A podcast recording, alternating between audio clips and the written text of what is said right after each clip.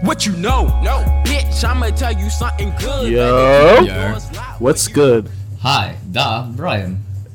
My name is Jimmy. What language is that, bro? That one is Basque, and I chose it even though it sounds really boring, because it's a language that's spoken in a region called the Basque Country, which is not part of Spain. It's like between France and Spain. I think it's its own thing. Fire. Yeah. All right. Well, like I said, you always learn something here in sixth period. We're PS40. Sometimes it's that's the only thing. It's probably gonna be that's the only thing. I'm gonna keep it 1,000 with you right now. We have nothing educational to share after this. My name is Jimmy. He's Brian, like he said at the top. Yeah, this is a wonderful wintry day to do a podcast. We have a special guest. Yeah. Episode 41. Yes, episode 41. Yeah. Middle-aged episode. Brian, can you introduce her? We have here the one and only Devin Power-Bearden. Did I pronounce that correctly? Yeah, I like how you answered it like a question. Yeah. It's like Devin Power-Bearden. Are you really here? Yeah. I'm really here. Right. It's really... Oh, the Basque region, by the way. Like You been? Yeah. Oh, shit. I haven't been for an extended period of time, but... You traveled through it? Nah, it's just like... In Spain, they're very, very independent. So once you get to the north, you start dealing with Basque region. You start dealing with Catalonia. Okay. I mean, super regional shit. But gotcha. Yeah. There is education to be gleaned from this podcast. I hope there's a Wikipedia story where like you tried out for their national basketball team. Oh, no. And like brought home the check. I'm not white enough. Like. Which region do you think has the best hip hop? In Spain? Mm-hmm. Ooh. 1,000% the south of Spain, because it's the closest to Africa for sure. Oh, okay. Yeah. So you hear a lot of influence from Africa. Like it's just like a bunch of like Moroccan brothers will come up there. Okay. And they all have like mad essential oils, so the shit is wavy. Everybody knows the secret to hip hop essential oils. Yeah. And I'm glad that you're like finally speaking out about it. Yeah, for sure. For too long has that been hidden behind the covers. We need to show people and tell them you need to be like meditating in the essential oils. Exactly. Lather that shit up. Exactly. You know what I'm saying? This is why we save David Power-Bearden for 40 plus. And what do you do, Mr. Power-Bearden? So I used to be the managing editor of Mass Appeal, and then I moved into branded experiential, which basically is when brands pay you to do live events and make it an experience. Everybody claims to deliver that these days. And it used to be done via the blogger or the writer. So brands would send people out to cover their event. And at a certain point, I was just offered an opportunity to do something for Adidas at the Tunnel. And so we brought in Pusha T and Designer.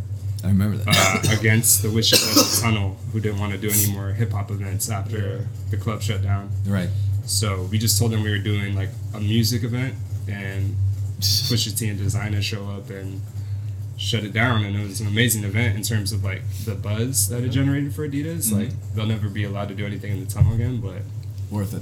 After that, I just started doing that more for more brands that kind of speak to hip hop crowds but don't come from that world. Okay. Like you're dealing with 45-year-old middle-aged guys with families that used to listen to Biggie and are out of touch and have these very like boilerplate people working for them, writing brand treatments, but then it's like they don't know how to actually talk to the people they're trying to get to come out. So that's what I get paid to do, is get people to come out and talk to them how they're supposed to be talked to.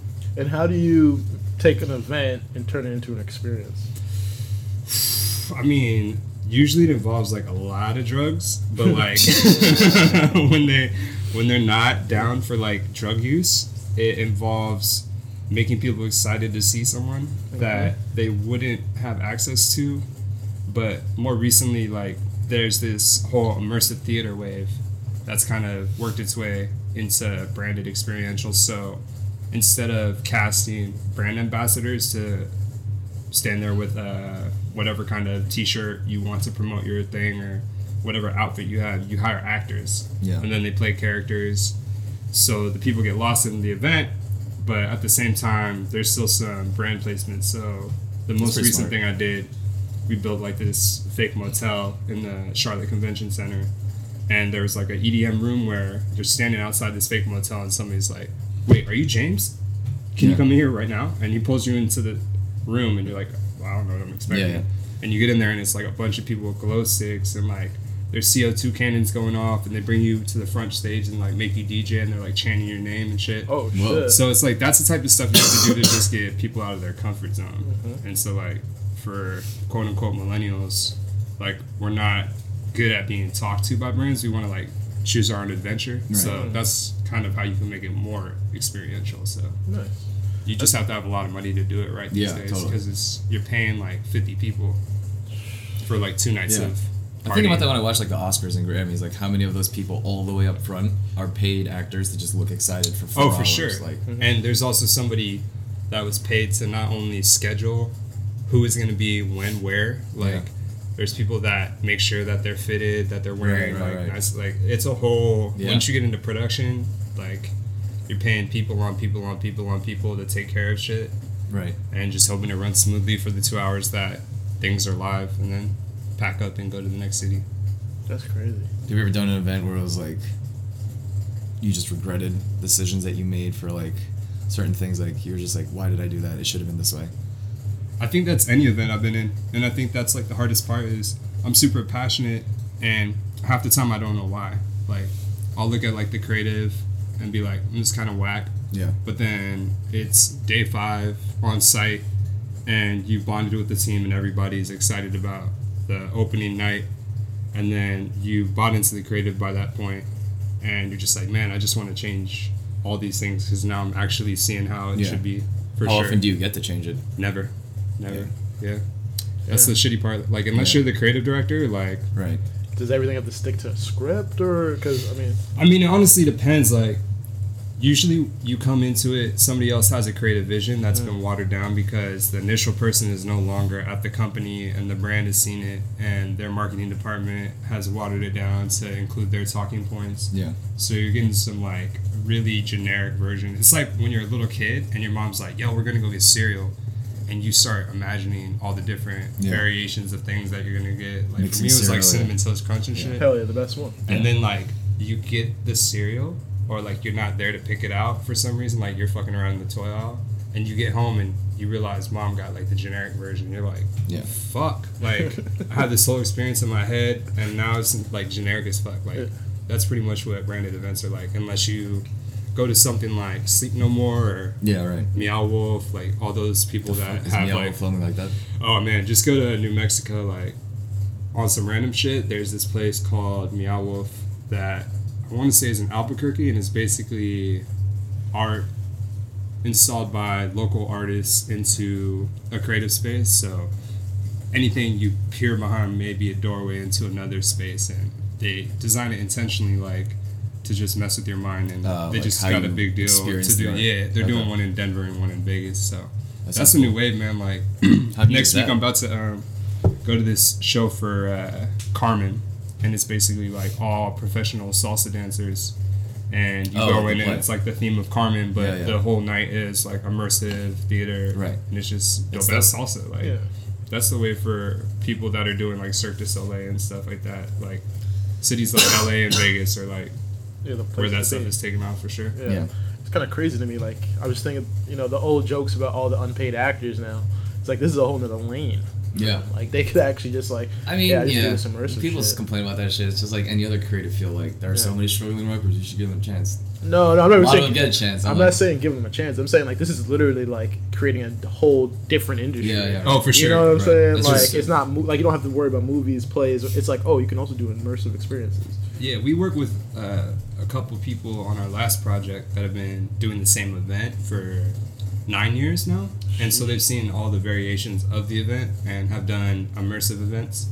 And dude is just a former actor that, you know, found his calling in this space, and honestly it probably pays better than acting if you're like a, you know, C+, B- person in the Los Angeles area. Like, yo, go to Vegas in like 2 years and you'll be paid, because that's where all the immersive theater is moving into right now. Like, there's like 3 or 4 spots popping up that'll be like finished by 2020.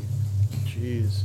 This also reminds me of this random story, but one of my friends, they used to do on this Halloween, they used to go to like up further upstate, there's this giant cornfield, mm-hmm. and they used to just go on these, like, you'd start in the hayride, and then you had to go through this maze, and just shit would just pop out at you. Yeah. Like, that shit, like, the way they came back talking about it was like, I don't even know what brand it was, but they were just so fucking hyped about this corn maze. They went back like 2-3 times. Yeah. Before the whole thing. When you get to, like, blur that line of rules for an event, like, that's when people are just like, because they don't know how to react. Yeah. That's why I think Westworld was so popular, because it nailed what people want in a fictionalized TV show setting, because when HBO did promo for the event, I think they actually were busing people out to like a fake Westworld that they built in Texas.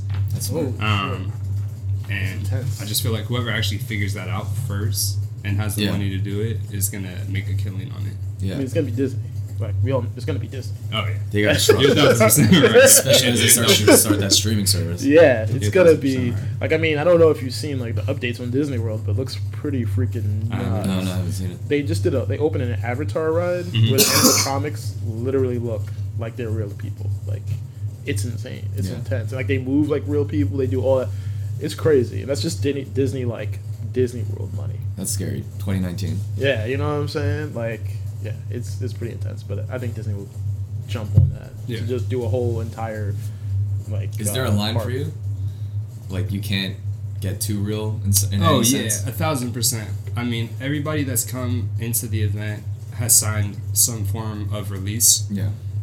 But that still means that we've acknowledged that there's a risk, and I think that when you're that forward with your paperwork and non-disclosure agreements, there's already that element of, like, you can't cross this line, and so I think there's always a line I can't cross because I'm aware of the legality at all times. But like touching people, exactly. Right. Like, it's not that the actors can't touch people; it's just some people don't like to be touched, and you're putting yourself in jeopardy of a lawsuit when you cross a certain line. And I think, like, we all have various rules about our personal bubbles that don't come into effect until, like, somebody violates them. But at the same time, I think having your bubble burst is kind of what makes events fun. When you go into a party and it's packed, you're forced to, like, bump into people, talk to people you never would have met before. You go into a spot, there's like maybe 100 people, but it has space for 800. You can stay in your little cliques. You're not forced to meet anyone. So I feel like that's kind of one of the things that people overlook is, like, the space itself kind of forces you to meet people. Yeah. Whereas, like, when we create all these rules, like, oh, no touching, no, like, bumping into each other, no, like, I don't know, man. I hate that shit. Yeah, I feel you. I mean, I don't like crowded parties, but I understand what you're saying. Yeah. I guess. I was going to say, we've all been to SOBs at a sold-out show. Like, yeah. That's never fun. Yeah. Until the person that's in front of you starts, like, dubbing you, you know what I'm saying? Because they're fucking with the song, and then you start dating them for, like, a year and a half. Like, I mean, is that a personal story? Because that's... We got that. That has never happened. I've only been to rap shows at SOBs, so dubbing, I don't think that's happening. I've seen it happen. Like, I used to DJ a lot of parties, and I would always see people, like, walk in at 10:30 when it's starting to fill out, but by 12... then the person that you saw come in by themselves is, like, dancing with a group of girls, and then you start seeing the coupling going on. Yeah. And I've seen people be in those positions as a result of, like, you know, playing Get Low or some shit, like, at the right time. Yeah. And, like, homie just happened to be standing by the group of girls, and somebody wanted to dance with someone, and it's like, I find out later, it's like, oh shit, they're actually dating? Like, that's really weird. Like, I saw that happen at the dance I was doing. Yeah. Like, I've seen that shit happen. That's awesome. Yeah. Good for them. Happy Valentine's Day. You stop DJing, or you just don't DJ as much. Man, it's really hard, bro. Like, when you fuck with music, you spend more time critiquing what other people are playing when you're out, of course, and hating on people. Dude, we do that all the time. And so I mean, that's like my hobby. I feel like that's like we're really good at leading parties around. That kind of keeps me like waking up in the morning. Like, it's like, y'all could shit on somebody's musical choices today. I did that for a long time, like, in my head, and I realized, like, it was preventing me from enjoying shit, and I think that when I do things, I like to have control over the crowd and, like, the vibe, and you can't do that as much anymore because it's very hard to rent a space, so you have to bring in outside money or get hired, and so you're at the mercy of the person paying you to play music, unless you have the funds to throw your own parties, which is, like, what my goal is in terms of long term being able to still DJ. But when I was doing it back in the day, it was just more like everybody knew I would DJ, so anybody that was doing events in the Lower East Side would be like, yo, can you DJ my shit? Because we're just doing like a clothing release. And that was back when you, bars just wanted you to get people on the drink, but now they want like $1,500 up front. And something like that alone for a casual Thursday when you don't know if like 20 people are going to show up or 100, it like make or break your brand like right quick. So they just, they don't pay for the space, they don't pay for the DJ, like there's music playing, everybody just plugs in their laptop, playlists, like they don't pay for DJs. So, Never even thought about how all those things kind of kill the DJ scene. You just make a playlist on Spotify, fuck it. Why pay this guy? Oh, there's Spotify DJs. That's the thing. Is like it's easy to DJ off your phone now. There's a lot of apps where, literally, if you have a Wi-Fi connection, you can just DJ off of Apple Music and Spotify at a party, and just have that whole access. So you're not even bringing around a USB drive anymore. You're just bringing a MiFi or some Wi-Fi device to connect to the internet. And you have like turntables on the phone screen. Exactly. What? Yes. I didn't know about that. Yes. That's like since 2015. Like holy shit. I've seen like a Serato on. There's like a app that I was introduced to, and it was pretty much that. Like, as long as you have Wi-Fi, you can DJ off an iPad or a phone, and it's 100% accurate for like beat matching. So you don't even, as long as you have your playlist, you're good. Like, I mean, I grew up on vinyl, so I don't respect that shit. But yeah, that's kind of tough. I mean, technology is supposed to make everything easier, but then when it does, it kind of takes away. I mean, it feels like it takes away something from it, you know, it takes away the, and it's only from a certain generation too. And like when we complain, it's like, oh, shut the fuck up. I mean, a couple of years ago, people were mad at CD DJs. Now, I mean, dude, people are DJing from phones, so can you be still mad at CD DJs? I think it's more of a art form that requires some sort of like training, like similar to 36 Chambers, where like I don't know how recently y'all seen that movie, but essentially, when you're training to become a DJ, you have to go through a lot of punishment. Like traditionally, you have to learn what not to play. You don't even DJ. You carry the records for another DJ. Exactly. You also have to learn how to beat match. Right. And when you go through beat matching and your BPM is set to like 110 and the other one is like on 115 and you're trying to get it, but the beat is slightly off, and you're really trying to like. You can hear it in the mix and nobody else can, but you know it's about to get like so offbeat that you're about to fuck it up. People don't understand that stress anymore because all you got to do is hit the sync button on your digital USB turntables. I've seen it. Yeah, on some faces of my friends DJing, like I can notice, like no one else notices. I look at them and just like it's like they just got like pricked in the back or some shit. Oh, it's stressful. Like really slowly. Like I can't tell you how many shirts I've pitted out off of like, oh shit, I'm at 106 and like my other vinyl is like at 126. How am I going to make this transition work? Yeah. Shit. So what would you do in that situation? I mean, if I was on vinyl, I would just, like, kill the power. Because then it breaks naturally and it does that, like, slow down shit. But you can't do that shit on digital. Okay, yeah. You can. Even if you have like, to set it. That's the bullshit. It's like, now I got to fucking, like, go in. Like, bullshit. Go to settings. Like, click the little Serato settings arrow, like, turn breaking to, like, slow down at a certain tempo. It's way less intuitive, bro. That's so dumb. But it does save your back, because I remember having to hit up homies for, like, an extra car. I'd be like, yo, I got, like, another 3 crates that I can't fit in my whip right now. Can you, like, come and, like, drive these records to the spot for me?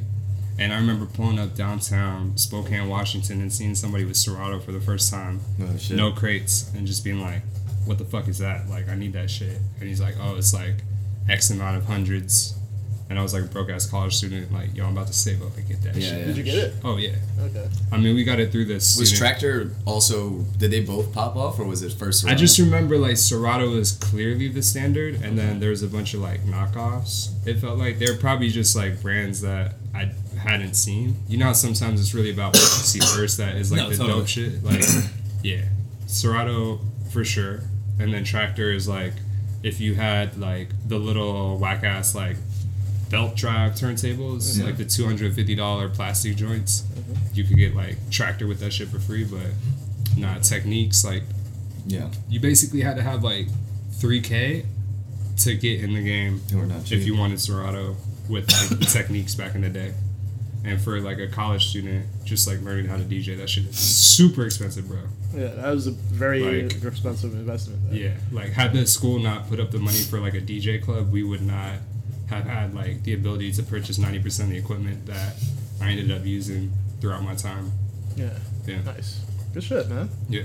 So then you went to Mass Appeal? Yeah, so Mass Appeal I got introduced to via this kid who had interned there for the company Decom. And Decom basically owned Mass Appeal after they purchased the rights to relaunching the publication. Mm-hmm. And so I started off as their social media manager. And whenever you tweet about things, you have to get context more or less. So when I would read things, I would just notice mad spelling errors, and I would just tell people, like, yo, can you fix this before I tweet it out? I noticed a spelling mistake. And then it was just because there wasn't an associate editor at the time. So got the associate editor role, the managing editor at the time, moved on to another company. And then I took their spot for a little bit and just stayed in that role right around the time that Future had dropped DS2. Uh-huh. And so... Good, significant moment to have in life. Yeah. Rotate around. It was massive. I remember being at the release party, and one of our coworkers at Mass Appeal was really good friends with Anthony Sala, who is the manager for Future and Nas. So they had this like guy doing Jackson Pollock type shit, throwing paint at the wall, and it turned into a painting of Future. Future had all these fucking chains on and came through like the whole damn room on a red carpet. Like, dude was just fucking like stunting on all types of shit. Wait, was the space like right next to the Mass Appeal office? Nah, it was like some out on the water, next level baller shit. It was beautiful, like beautiful space. Dude, he was just flexing. Yo, so it was like that was like people knew about Future for a minute, pretty much when he did Pluto, like the mixtape. Yeah, that's when I was listening. But by DS2, people knew he was like out of there. Like he was on some superstar shit, and so we went down to Atlanta and interviewed him. Met with Rico Wade from Dungeon Family / Organized Noise, who's his cousin. Mm-hmm. So got that backstory. You saw the doc? And that's what I haven't seen it now. Oh. Yo, that's crazy that they finally put it up because they shot that so long ago. I know, that shit's so old. Yeah. I never got a chance to see it, but... It's okay. It's not great. Yeah, that was like... My time at Mass Appeal stretched pretty much from when Tyler, the Creator, did the first cover with... Or actually, before that, it was Earl Sweatshirt and Blake from Workaholics. And then the last one was Future, and then they stopped doing Print. So I was there for a bunch of dope-ass covers when Print was still rocking, and then when it died off, and they wanted to go like... cool covers. Yeah, they wanted to do Facebook only, and I was just like, all right, I'm out. Like, I can't do Facebook only posts for a hip-hop magazine anymore. Yeah. They don't have a site? No, that was the worst shit, bro. I was sending people, like, all my links. Yeah. To cover stories. You have to change all the links. All that shit. No, the links just don't work. No, they exist. There's like, it's a weird thing, part of their website, like the archives or some shit. Oh, damn. Yeah. That's crazy. Yeah, so now their website just is like... This is brand new. I never knew that you could just like be like, oh, F it, we're only doing Facebook. Well, they do video content. Like some, the freestyles in the stairwell, they still do shit like that. I don't think they put out a beat rhythm roulette in a while. No, I haven't seen one. But now they're just focusing on like feature films and docs. They're doing definitely longer pieces. Yeah. Yeah, that's what I've seen. Yeah, like, it's hard to run the news cycle 24/7 race with that. Smart, yeah. There's a couple of publications already cornered the market and getting in as late as as Hypebeast, not Hypebeast, sorry, as who were we talking about? Mass Appeal. Mm-hmm. They were kind of on the eight ball already, you know, because the print media was already on its way out when they came about. And they tried to do print for a little bit, and then if you're trying to blog, you're going to try to blog against the best of who've been blogging for a decade and a half. Right, you're kind of lost, you know what I'm saying? So I understand their thought pattern on that. Like, okay, this site's costing us more money to maintain than it is like we're getting back, but it still kind of sucks because Facebook posts aren't that great and. I don't know, it just feels like more degradation of the written word, and it is what it is. But I guess I can't be mad if they're doing longer pieces and they're trying to do more documentary styles and stuff like that, I mean, that's where the return is, like, video is supreme right now. Yeah. And so you need to really win that race. Yeah. And the race was being won back then by Vice, and then Complex figured out how to position themselves and started doing things like Magnum Opus, which is, I still think is one of their better video series. Yeah, they stopped doing that though. Yeah, which is crazy to me. Like I think that the content that like people right? That shit was so awkward to me, though. What's that? They're so close to each other when they do the interviews. Like, oh, NCB, from my office? Yeah, and, like, whoever the artist is, they're, like, so close to each other. I'm like, do you guys not have other lenses? Like, why do you... It makes me feel uncomfortable, but... No, but yeah, Complex... Dude, I saw an ad for, what is that? Hot things? Or Hot Ones. Hot Ones, yeah. On the MTA. Yeah. Like, on the train. Like, I never thought I would see a Complex video series. They're selling hot sauce. Like, yeah, right. They've been doing that, yeah. Hot sauce. That's nuts. Like, the first We Feast thing was genius. They bought that too, Complex. I don't think they started it. No, they started it. Did they? Yeah, I think they started it. Yeah, that's what Nick told us. Oh, yeah. Yeah. Because he was, remember he was sitting next to the guy who's designing the actual thing. Yeah. Like, yeah, I think Complex is always just forward thinking. They start out rough, finish up, and get the bag. Yeah, that's crazy. Like, Vice was killing it. And Vice now is a television channel. Yeah. I mean, Desus and Mero, like, they're the epitome of what should be happening for people of color that speak the vernacular of hip-hop, because they were on Twitter before brands were there. Mm-hmm. Like, Desus, nice, like, as a Twitter OG, is, like, legendary. You know what I'm saying? Legendary account, like, legendary Avatar. Like, Kid Mero, not as legendary, but still, like, if you were on Twitter before, like, fucking 2015, like, I'm pretty sure you're familiar with their exchanges. Mm-hmm. And it was cool that somebody was like, these guys are funny, we fuck with them, let's put money up and give them a show. Right. Most of the time, what brands do will just steal your whole idea, pass it to somebody else because they don't want to pay you, and the shit comes out whack. I also think that they kind of, I don't want to say got lucky, they were in a good position, because I'm pretty sure Mero wrote for Vice at one point. I remember he was doing, like, remember when the all caps, he did all caps reviews. One of them, I think Mero was doing all caps reviews. Okay. Where it was almost like a play on Ghostface. Remember Ghostface, those reviews? Big Ghost, Big Ghost. Like, when he was doing his, Mero was doing his. He started his, I think, afterwards. I think I do remember that. And he was already on Vice. Yeah. So then it was like getting, is it Desus? I always pronounce his name. Desus? Yeah, it's Desus. Getting Desus over the Vice. That was a big thing. Because they started the podcast. Their podcast is superior to every other, like, everything else they do. Their podcast is nuts. Their AKAs go on for 5 minutes long. Like, it's fucking amazing. Bodega Boys is great. I love it. But yeah, I think that position, the way they positioned themselves, the way that Vice kind of, like, kept them in there. I mean, Vice has done a lot of crazy things, but I think the nurturing of Mero and Desus is, like, one of the, like, positives definitely that came out of that company. Yeah. Like, I'm all about that shit. Yeah. Like, they definitely, like, they were like, yo, this is your incubation period.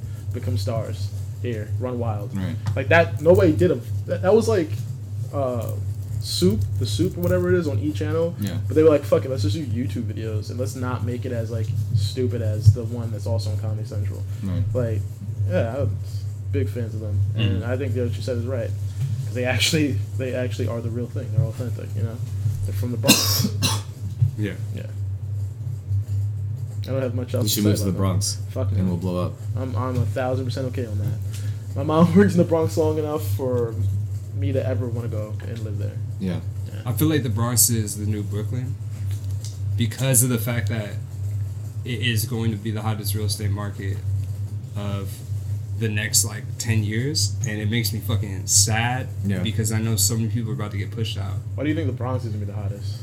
Because I look at the trajectory of each borough. Manhattan's already out of here. Like Brooklyn's out of here. Yeah. No, Brooklyn. Queens and I would say like more specifically Astoria is already out of here. Yeah, so totally. Long Island City, now that the Amazon thing is what it kind of fell through, I would assume. Like I don't think that is rectified or will rectify stuff. Like so maybe that borough or that neighborhood has a little bit like more time. Oh, it is for sure, but it's not Amazon expensive yet. No, trust me, like I was in the Tenderloin looking at places to move to before Twitter got there.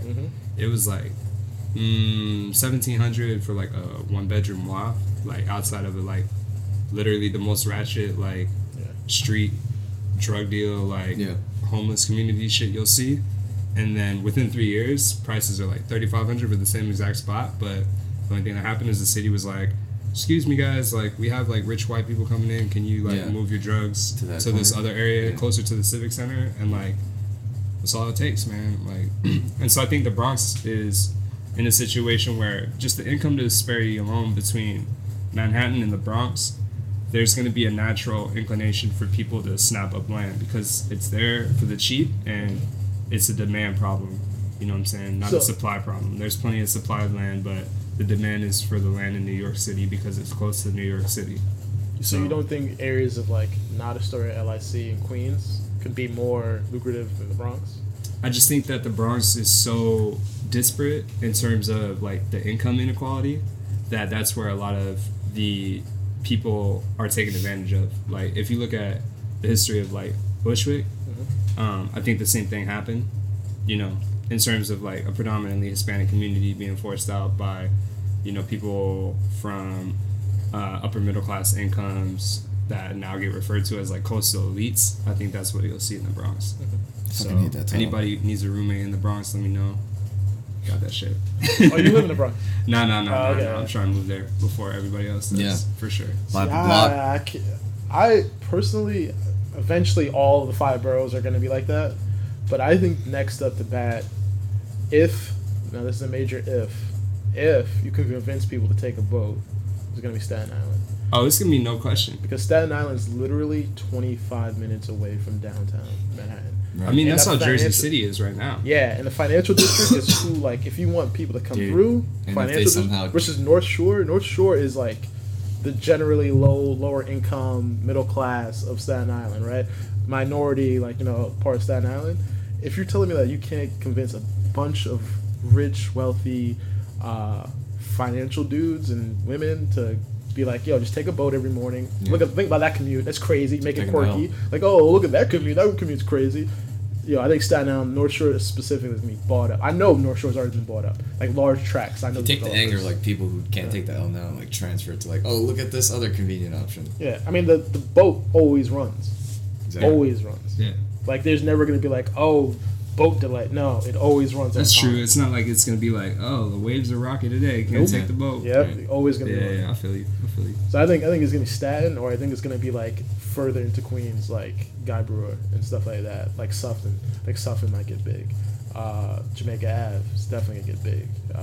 Let's say clean it up. Jamaica Ave looks rough right now. Yeah. Well, parts of it do. But yeah, I definitely think it's gonna be like Queens, because Bronx is gonna clean up a lot. South Bronx, for white folks, is going to be, I don't know if I can convince them right now to go to South Bronx. Well, that's the thing, is it every city, I feel like, has a few areas where at the time it seems like it won't work, but it really is about who makes that first push to get in there. And the spots that I see in Brooklyn that used to be occupied by, I would say, like more of the Hispanic community, it's not a matter of, you know, them moving in, buying out properties and tearing it down. Like, they're literally keeping the same spots. Like, the infrastructure is already there. And when you go to the Bronx, there's the section where you can literally go right off the train into the second story of this big-ass warehouse. And that's the type of shit where it's, like, just an office building, a whole floor, and it looks out at the city. And it's, like, a community center for, like, Bronx kids to play, but... Yo, all it takes is one person to see that shit and be like, I could make this like my little penthouse lot. Yeah. And they'll snap that shit up because money's not an issue to them. Right. Like, New York attracts the international community, so even if New Yorkers aren't fucking with it, somebody's coming over from China, somebody's coming over from like Dubai, somebody's coming over from like London. London has like major players in terms of the real estate market that come over here and snap shit up when it's affordable. Especially, like, if the pound's doing well, like, forget about it, bro. But that's going to be tough for a couple of next years. Yeah, that's true. That's true. All right, that's our little real estate minute. Yeah. Sponsored by... None of us, because we... Sponsored by broke people. Yeah. Broke speculators, the best, you know. So do you want to get into some of this news, or... The question is, what news? Really... just sad shit. Yeah, more bad shit. R. Kelly's free. Yeah. Yo, can I ask you guys a question though? All right. So I'm gonna preface this with, I have a really good friend, and I'm not gonna put her on blast because she loves hip hop, and I kind of want to send this to her. Why'd you say Betty? What's up? Why'd you just say Betty? That's weird. Like right after you said that. Oh, I was like, wait, that's her name. Anyway, she loves R. Kelly, right? Who doesn't? I wanted to ask her, like, what are you giving up? Yeah. Like, are you giving up everything? That's like open-ended. All the albums? Are you giving up a song? What are you doing? Honestly, me and my sister talked about this the other day, and that's a good point. What did she say? I didn't ask her. Oh, you didn't? Okay. Yeah. That's actually a really good point, because I was telling my sister, there are other artists whose discography are completely weak without the R. Kelly written tracks. Are you giving up Kirk Franklin? Because apparently he wrote for Kirk Franklin. Yeah. Like, what do you get? Like, there's so many, like... You'd have to give up Aaliyah, too. Dude, yes, nothing but a number. Lot of Aaliyah. Yeah. You would have to give up a lot of B2K. And, like, listen, I'm down for all that, because, number one, I don't listen to B2K like that. I don't know who really does right now, but I'm sure there is. There's another person. Definitely don't listen to Kirk Franklin like that, but I know he has some classics, so I'm not going to, hold him. Aaliyah, obviously, is just Aaliyah. But, it's not tough for me. I don't need those songs. You ever listen to AJ Nothing But a Number? Yeah. Yeah. Can you hear R. Kelly on that track? Which track? R. Kelly was on that track. I listened to it the other day. He's on it? And I swear to God, R. Kelly and her are singing at the same time. And then if you look at the actual album cover, he's in the background, blurred out. So it's I think about it on some Back to the Future shit. What if Marty McFly dies? It's all right, R. Kelly starts fading off all these album covers and all his songs start disappearing. Right. My shit that was stressing me out is that R album, the double the disc, right. Disc one, I'm not giving that shit up, y'all. I thought about it long and hard. Dude, I hate this dude. He's a piece of shit. Yeah. But that's me when Kobe was going through that shit. Time out. Sorry, I agree. I hear what you're saying, but why is this argument bogus? Just trying to cancel all of R. Kelly's music, blanket statement. Yeah. Why is that bogus? Unless you're one of the actual very few who verbally acknowledge that they do that across the board, rock. EDM, hip hop, fucking jazz, history. Yeah, and some people just always select this, Christians, they only believe certain parts of the Bible, and it's they only apply this to certain artists, and I'm well, fuck off, we're already starting off on the wrong. I mean, premise. I agree with you on that, but I also kind of tend to think that maybe we shouldn't let him continue profiting off of us listening to his music. I'm totally for that. That's why the canceling thing is the canceling thing. I wish everyone felt that way. Yeah. I don't know. I honestly don't know. It's a person to person choice. Right, no, totally. And I don't judge anybody for you want to listen to R. Kelly all day long? Go for it. I'll judge you if it's the wrong shit. If you're listening to Chocolate Factory, go fuck yourself. I'm sorry. You can probably name a couple songs off Chocolate Factory that I'll feel bad that I said that, but yeah. I can't think of anything on Chocolate Factory that what happened to Space Jam? Space Jam. Yeah. Do we not believe that we can fly anymore? No. Well, I think it's just funny how quickly LeBron was "Oh, but I'm doing Space Jam too, so don't worry about that." So maybe that's the remedy. It's Space Jam 2 will be so good. He's a PR extinguisher. Who right now? Who's gonna write? Is gonna write and produce a better song than Kendrick Lamar? No. Kendrick Lamar is going to write and produce the greatest Space Jam soundtrack song. He might create all time. Soundwave. Ludwig? No, just Soundwave. Maybe... Terrence Martin? Nah, it's going to be Thundercat, Flying Lotus, Soundwave, Kendrick Lamar, Anthony Top Dog Tippett will get a credit on the song. Of course. And it will be the greatest fucking soundtrack. Wow. And then... I don't think so. We'll have a new president. And then people will just be this is... I thought it was going to be terrible, but damn it. We did it, people. LeBron James saves everything, man. Yo, because LeBron is literally the best basketball player and the nicest humanitarian of the basketball players that people can see visually. That's true. Yeah. Michael Jordan, legendary. Fuck them kids. Legendary degenerate as well. What'd you say? Yeah. Remember when he said, fuck them kids? Oh, yeah. I was just said, fucking kids. It's no, not him too. No. Yeah, I hope not. Nah. Yeah. Dude. Michael Jordan, piece of shit. Mm-hmm. Kobe Bryant, piece of shit. Mm-hmm. Yeah, LeBron. Fucking maybe he started piece of shit for leaving his team back in the day, school, but you put kids through school as a black man. Yeah, I fuck with you. Yeah. You know what I'm saying? But is he doing too much? He's A&Ring 2 Chainz's album that comes out. I think he's executive producing. I think he's 2 Chainz just wants to smoke weed with LeBron, right?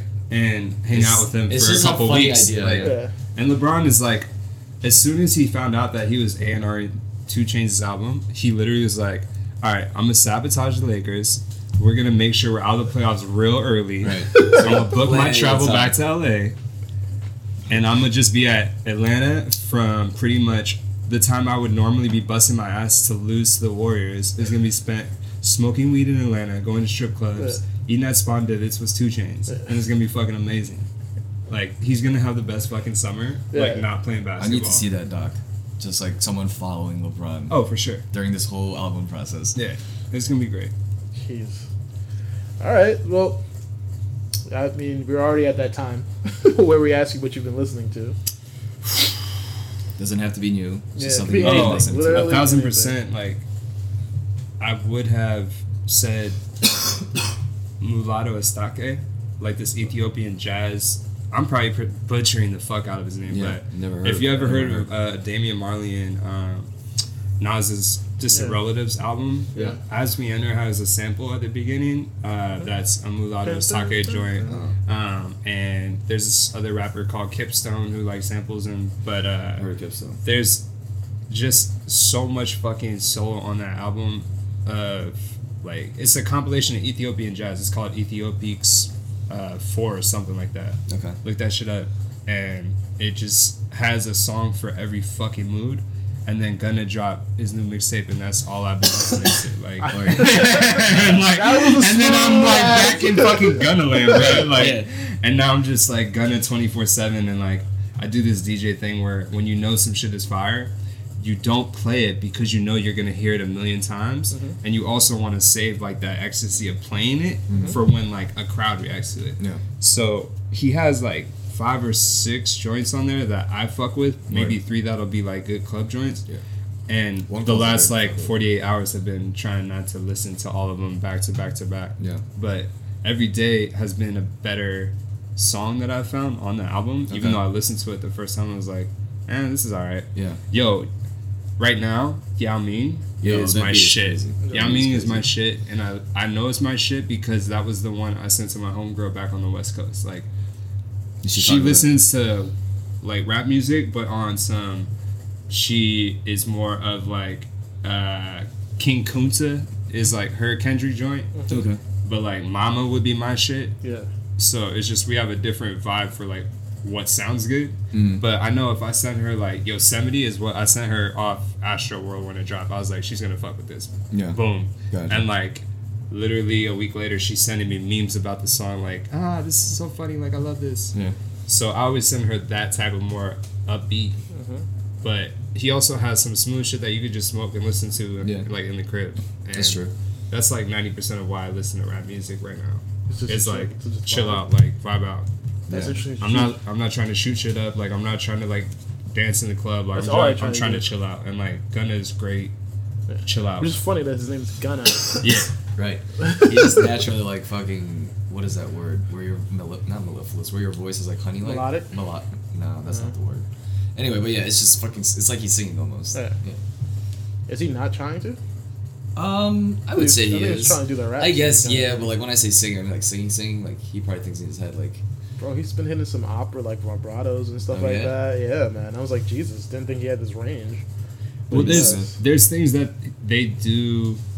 in ATL that is a reflection of like either a country affinity, like he's playing more with the fact that people like the fact that he raps on guitar shit. Like he mentions that in the new mixtape, I forget on which track, but I think he's very self-aware of what people like about his sound now, so he's trying to hone in on certain things, and I think that it's not a surprise if he gets more melodic because he feels more comfortable at this point. That's true. Whereas, like, when you listen to the shit, like, Drip or Drown, like, he's doing melodic shit on that song. Yeah. But he's not going as crazy as, like, he does with the joint with the Lil Baby, Derek Fisher on this one. Right. Like, they're going way more into it, and the production is way more reflective of, like, some weird, like, lullaby, like, syrupy, nighttime. I mean, he's got the kids in their hands, like, him, Lil Baby, like, all of it. Nice. That's all? You've listened to those two? Or the Ethiopian? Nah, like literally those two albums. Yeah. Nice. It's fucking sad, bro. Like, no, it's not. That's like normally I'm like very eclectic. I want to say that's sad. Yeah, it's now just it's rare. Just, like, good. Yeah, it's like I'm zoned out two things. It's a good vibe, man. I'm jealous. And JID, obviously. Yeah, yeah. JID like too. I was talking to Brian about that earlier, but JID is somebody who I had a chance to interview the same year I was doing the magazine on Future, and I literally had 30 minutes to get to the airport, and I went to the crib he was staying at, did an interview with him, lost the audio, called him, got the audio, transcribed it, and it was basically about how he had this crazy weekend. And he had just met J. Cole, but at the time he hadn't told me. So I seen him at Santos in New York City later, and his manager, Barry, was like, yo, he told you, right? And so Barry explained he was working with J. Cole in the studio, and the time I interviewed Chid was like, I'm not talking about it. Yeah. He didn't want to reveal, like, in his family who has a musical background, who had been working with him, because he just wanted, like, people to listen to him for him. And I knew, and he knew at the time, the main comparison he was going to get was Kendrick Lamar. And so that was, like, the main thing at the time that he was trying to overcome. But now, when I hear his music, I'm not thinking about that at all. And I think he's kind of, like, found his sound. Yeah, that's what it has. Yeah, the timing that they actually finally put him out, because, like, we had known him for a while, but, like, to actually put out that album, because he had put out so many mixtapes, like, it was just like, this makes sense. Yeah. And, like, they're really good. And the crazy thing is that, like, there are a couple of artists that are under Spillage Village that I don't think, it's been announced at least, that Dreamville wants to sign them, and they haven't put out their really debut project yet through, like, Spillage Village. So, like, there could still be more artists that, like, Dreamville picks up. Yeah. Yeah.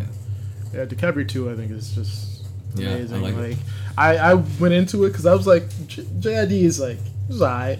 I think there's actually a tendency right now to, when there's a rapper who's more in the lyrically inclined, I would say, whether they're good, whether they're bad, whether they're mediocre, they always get held to, like, they almost get, like, lofted up a little bit. Mm-hmm. Where, like, almost, you could criticize them, you could call their fans corny or whatever, but you can't say that they're bad. And I think that's happened a lot recently. Like, if, oh, can't be a hater, yeah, you're a lyrical rapper, but, you know, I find a lot of the times that they're boring. Yeah. And I find the beat selection boring. And I think J.I.D. kind of circumvents all that. Like, his beat selection, I think, is comparable to some of them. Yeah, some of, like, the bigger trap artists. Like, I think he has a great ear to how to ride a melody. He has a great ear about, like, how words fit together. Like, 151 is, like, nuts. Like, the way he's just, like, his flow is still lyrical as fuck, but he's, like, able to, like, stop the flow, do all this kind of things. And that's it. I guess it is reminiscent a little bit of, like, early Kendrick, you know, trying out new things. Yeah. But yeah, he has a sound all his own. It still sounds like he's from Atlanta. It still sounds like he's, you know, just growing as an artist, which is something I really respect. Dude, that's so cool. I feel like, to me, like, when you say now, like, he sounds like a new Atlanta artist, everyone kind of knows what that is. But if you say that about a New York, no one really knows what that means. Like, I'm happy Atlanta got to that point. Just like New York is, like, has been fucking just in the dark. Yeah, it's kind of sucks. And now I think New York is more like, I think they're leaning a little bit more on, like, the fly guy scamming kind of flow. Like, I think A$AP Rocky kind of definitely is obviously a vanguard of, like, new New York, where it's like, it's still very much like rappity rap, but it's so slick that it fools you a little bit. Like, I think Testing, like, he was doing a lot of stuff that Playboi Carti mastered, but he was doing it in a way that a New Yorker would do, you know. And it's like, he's still like, like an OG beeper. Like, you listen to those bars, you're just like, holy shit, ASAP's going off. But it doesn't sound like it, because it sounds like it's honey. So it's just like, whatever, he's so smooth, pimped out about it, and so New York about it that, you know, What happened to A$AP Rocky, by the way? What do you mean what happened to A$AP? Where is he? He's doing great. He just dropped last year. Yeah, Testing tour. Oh. He did. It was kind of whack, though. Like, his New York stop of the tour was Yams Day, which was still fun, but I wanted to see a Testing set, you know what I mean? Yeah. He only did, like, 3 songs, maybe, off the album. Yeah. And also, he's been making moves to, like, making his brand bigger. Like, fucking Playboi Carti's album is Again Nothing But Love, and that's under his label. So, I mean, he's been doing backroom deals like that, and the DVDs, and, you know, getting more. Like, he's always going to be in fashion, but getting a little bit more in there. And his shoes aren't that great, but, you know. Yeah, rappers are not that great at coming I would definitely take a pair, but, you know. Yeah. It's so sad. We need to start a fucking workshop for rappers, specifically want to design clothes. Like, you saw Travis's You saw Travis's new Jordans, or Travis's new Air Force Ones. Like, each part of the upper is, like, a different pattern, like almost like the wetas, you know, like with the dunks and some of that. But it's like nothing makes sense together. Like, the what the dunks all make sense because they're all classic dunks, right? So you can kind of see where they're going, and, like, so what they're, like, all new designs. Yeah, like, they're all, like, different, weird, ugly designs to me at least. Like, you know, this is my personal opinion. I would not cop a pair. I do like the green color that he's using for the ones, but, like, other than that, just putting the check backwards is not worth another $100. Sorry. I mean, I think anything Travis Scott does is not worth the money that you spend on it. Oh, yeah. But that's just like a personal, opinion. You don't fuck with Travis like that? So he is a interesting person as an artist for sure. I think that like as a person, when you're in the industry, you just gotta move differently. And I think that he has like enough guidance in the industry to where he should be like maneuvering a lot differently. Yeah. What do you think he should be maneuvering? Like, I just think that like there's like a rock star lifestyle that you can lead as like a rapper, right? But I think that like over the course of like when he does shows, like he can cross the line between being an asshole and like losing the fact that like there are people like attending his shows, whereas like J. Cole, not to use like the shining example of like all that is good in hip hop, but literally this dude at All Star Weekend performed at halftime and threw another concert to make sure that as many people could see him as possible while he was in the Charlotte area, because All Star Weekend is pretty much like VIPs only, so the people that are in the actual area can't afford to go to the game, can't afford to go to concerts, and he gave out as many tickets as he could to like local fans and worked that into his contract. But like Travis Scott, when he's in the same type of situation, will just like be such a dick that he makes people not want to work with him ever again. Yeah. Like, and so it's like hard not to like know that about him, and then like still hear like Travis Scott just made like people pay way too much money for like fucking shoes made in China. It's like, cool.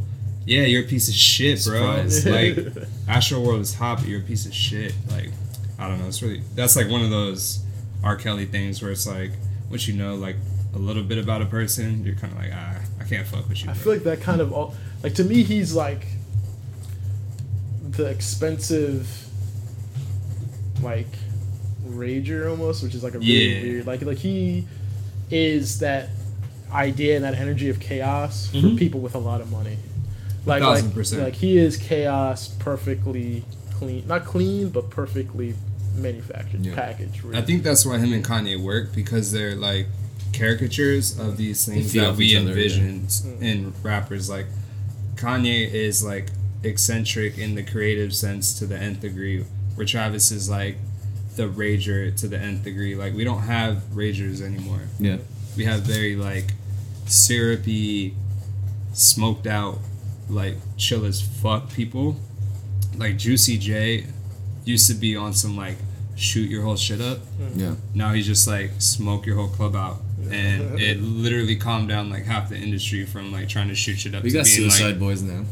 Yeah, I mean you got wild shit going on across the world, but I just feel like in rap music, where it's at is like less about how many times you're going to shoot up somebody's shit and more about like, I've moved on from that, and now I'm just like tripping off the fuck out. One of the things about the Travis about Astroworld that always bugs me out is that when that Tear the Club Up part of that, what's is that Yosemite? What song? What song is that? Tear the Club Up. Tear the Club Up. Like people go extra hard for that. I'm like, yo, that was like a decade of hip hop. Like it wasn't just like one song. It was like a decade of hip hop. Oh, people don't know about B.I.B.I. Like that's like a type of shit where it's like you would just for the tunnel they would tell us like, yo, here's why we're not letting you do hip hop. And then I literally met the dude who shot all this shit at the tunnel, and he showed me the footage, and he basically explained like, all right, you had these songs that you had to play, but you knew that like all the thugs were gonna start dancing, and once you get to that, like all bets are off, like in terms of who's gonna catch feelings, because like shit is gonna just naturally happen once like thugs start dancing. Yeah, like if you've ever been into a club where it's fucking great music, but you feel a little bit unsafe, you know what could happen. Like when you just see like everybody that was standing on the wall is off the wall, and like you're like, what's about to happen right now? Some shit's gonna go down. It can go down either way, but that was part of the allure of like the tunnel. It's just like anything can go down. But you could also have Snoop Dogg show up. And, like, he showed me footage, like, Snoop Dogg just pulls up, and it's just casual. Because, like, that's what they do at the tunnel. Yeah. And, like, the scene was orchestrated by Flex. And, like, Flex has way less credibility in the industry relative to how much respect he had at that time. But Yeah. Like, we can't do that anymore because there's, like, fire marshals up our asses. You still get shows that get shot up at. Exactly. Like, Troy Ave fucked that up. Yeah. Again. Yeah. Fucking up shit again. Like. Is he free? Yeah. He's still making music, too. I know. That's why I was asking, because I seen a mixtape or something. That was Troy Ave. Dude was corns from the day he came out, bro. I don't know. Yeah. I liked a couple songs. He signed a dope artist, but that was it to me. All right, Brian. Yeah, music. Wretch. He dropped an album like not too long ago. I need to listen to this guy, man. I'm fucking up. I fuck with him. Ooh, you haven't listened to Wretch ever? No. You need to go back, bro. I know. He's got. What's that shit he did with Thelonious Martin? Oh, it was like Polo Gear or some shit, right? Yeah, it's like Polo Sporting Goods. Yeah, something like that. Yeah, that shit. Start there and then go backwards. Yeah. Yeah. But yeah, so that's. Like, honestly, like, you gotta listen to it because the way he slurs his shit is, like, on some, like, I think he's from Jersey? Or New York? Yeah. He's from Jersey? Yeah. I think he's from Baltimore or some shit. No, he's from Baltimore. He's one of those people, he reps Jersey whenever I see him. Like, we tried to interview him for Mass Appeal in, like, 2015, but we did that. It was on the, like, a 2 years ago meeting. Like, he came through and played us a mixtape, and then we're like, yo, you should come through for an interview. And so he would just text us, like, yo, I'm about to come through. Like, it would be literally like a random Tuesday at 6 p.m. and a Wretch would text and he'd be like, yo, I'm about to come through. And so we'd stay at the office till 9:30 and he wouldn't show up. Then be like, dead ass, like a year later, he would text like one of the producers, like, yo, I'm about to come through for the interview. And like, never see him. And then I would see like pictures of him on Instagram, like shooting his gun in the air, like walking down the street. Like, he would just do that shit and post it on Instagram before he got locked up, bro. Like, he's fucking ratchet, bro. Yeah, like, he's crazy. But he's authentic as fuck. And like, if he was like one person I needed in my corner and rap, I would be like, I got Rich on my side. Yeah, I'm cool. I'm straight. Yeah, but the production on this last album is just fucking menacing as hell. I love that. Dope, yeah. I love that. So I've listened to a lot of that. And then, what else have I listened to? I think that's it, really. But our fifth album's about to come out. Yes, so get ready for that. Yeah, no name as of now. Cinco. Yeah. De Mayo. No, I'm joking. So what have I been listening to? Cinco de Mayo. That's what's up. Yeah. You can call it Build the Wall. Cinco de Mayo. No? I'm trying to contribute. Can we just do wall? Let's just cut to the wall. Yeah. That's a Pink Floyd. Yeah. You guys ever talk about the rap version of Pink Floyd. Do you ever talk about that for like news at all? What? Like politics? Yeah, that's great. Yeah. What's the point? Yeah. Like, we want it to be positive and upbeat. Yeah. Politics is not positive. Yeah. Nor is it upbeat. I just wonder because hip hop has always been linked to politics. Mm-hmm. Oh yeah. And so I wonder how much of it actually crosses over because I don't hear it. Well, it crosses over every once. Like when we used to do like. No, it's kind of going back to like how we used to like earlier episodes. We used to have like sheets, a cheat sheet of like topics that we were gonna touch, mm-hmm. and when we touched all those topics, sometimes like if it was a topic like so let's say, who was getting in a lot of trouble, like you know all those Florida rappers were catching like rape charges and stuff like that. Mm-hmm. Then we would kind of get into politics like the Me Too because it's just kind of like next to it, so it's kind of you know. Yeah, but it's never like a focus. Yeah, that's why I listen to Gunna. He doesn't talk about politics. Yeah, so now like we're talking to you like. Yeah, we'll talk about the real estate thing, which we talked about gentrification, which is politics, but we don't really go too deep into like, oh, this is why it's bad. Let's educate everybody on, okay, read this, and then we don't do all that. Yeah. There's other podcasts that would do. I mean, we talked about. Didn't we talk about like net neutrality briefly when that was a thing? Because that was fucking wild. Yeah, we talked. The fact that like we were endangering that shit. Yeah, we also talked about what do you call it? We talked about lawsuits, the Spotify lawsuit. We did talk about that. When they removed R. Kelly and then put him back on. No, also when they released their annual earnings and it was like, yeah, artists are like, 2% of their like payout. Their like, shit, yeah. It's nutty. Like they're making, I think this year alone streaming services made like $1.5 like $1 billion, like just off the rip, all profit. It's like ridiculous. Dan Gilbert shit. Yeah, like it's crazy. So now we just keep to just. Interviewing our guests, and talking stupid about memes. What we're listening. Yeah, and him saying a different language. Do you have a new favorite meme as of late? Yep, it's that was so fast. It's all right. So if you listen to like any Wheezy production lately, like his drop Wheezy out of here. Yeah. All right, so it's literally Wheezy out of here, and then it's play the subtext is Wheezy out of here : and it's just like. Principal Skinner from The Simpsons, like sneaking out a window, but with the motion blur, and like as a format, it's so good because like there's countless escape situations where you could just like switch out that image, right? And so I feel like that's kind of like my shit right now. Nice. For sure. You? I don't really have a favorite. Like it changes every day. Yeah. Because I'm on Twitter so fucking much. Right now, mine, I think, is the two bunnies, with the one bunny is Diesel and the other bunny is Mad Small. And it's like, it's like grandma, me, and it's like mom's yelling like, oh, yeah. Grandma's like, leave that baby alone. And the mom is like, the grandma's all Diesel and the baby's like all Small. Yeah, I've seen that one. That one's pretty funny. Now. It's like the big one is like 14-year-old me talking to like customer service, and like the small one's like my 50-year-old immigrant father. Like, okay, so what I've been listening to, I've been listening to a lot of random. We haven't done this segment in a while, but I've been listening to a lot of random stuff. So obviously, I listened to the big releases on Friday, except for Gunna. Really, listened to Lil Pump. I thought it was pretty good. I listened to, who else dropped on Friday? Offset. Listened to Offset. Offset was surprisingly good. Yeah. He told you surprise because the Migos. Dude, I'm tired of that shit now. The Migos going solo. This was a surprise, though. No. Production choice. If anything, Takeoff would be like the surprise, because it's like, I would be equally so. I would actually be more surprised. Yeah, you're right. I would be more surprised. But really any of them having a good album is surprising. A good solo album is surprising.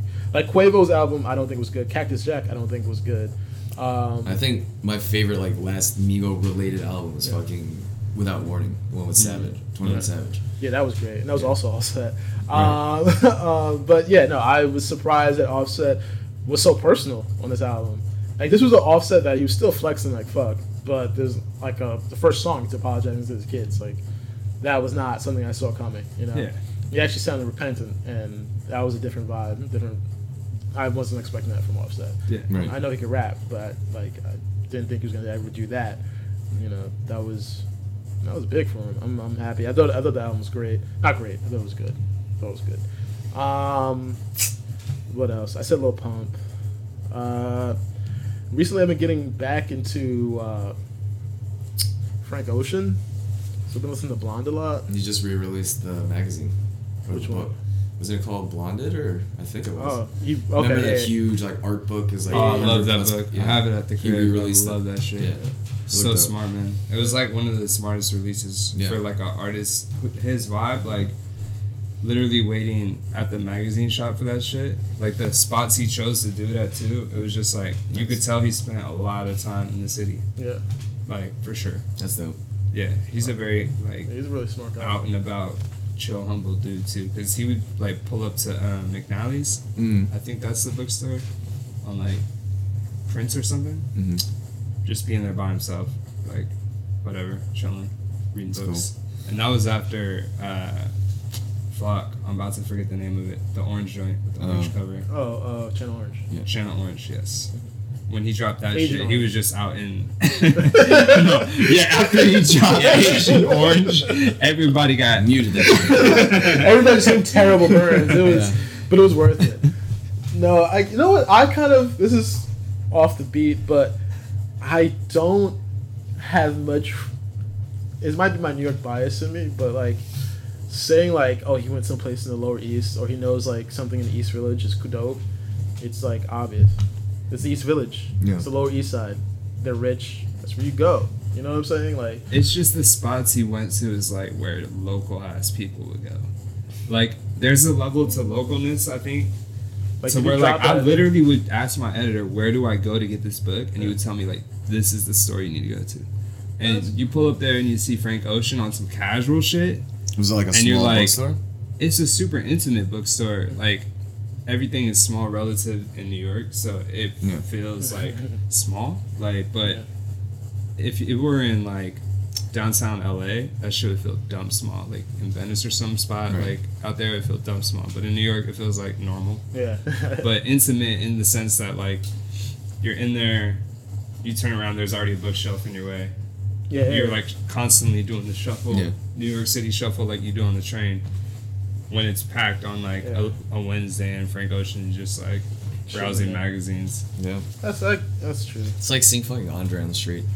You see a lot in the Lower East Side. Apparently, yeah. Because everybody's there in the Lower East Side. It's the Lower fucking East Side. I totally understand your point. Because, yeah, I've seen... Of course, Soho's right there. Yeah, no shit, he's there. For sure. You know what I'm saying? Like, well, it's more of, like, what spots you see him in, though. Because if I saw, like, Frank Ocean and, like, Welcome to the Johnsons, I'd be like, what the fuck? But see, here's the thing. If I saw him at the Barnes & Noble on Court Street, that would be like, yo, for some reason he's fucking around in Fulton Street. Mm-hmm. Nah, Lower East Side is Lower East Side, man. Like, of course, like, I mean, I'm not taking away the point, but it's like, that doesn't impress me because I know, if I could afford it, if I could afford to live, work there, and all that kind of stuff, hell yeah, I would never leave. You don't have to leave. Everything's there. You know what I'm saying? I think it's very telling that you're from New York because you're not impressed by New York. Yeah. Oh, yeah.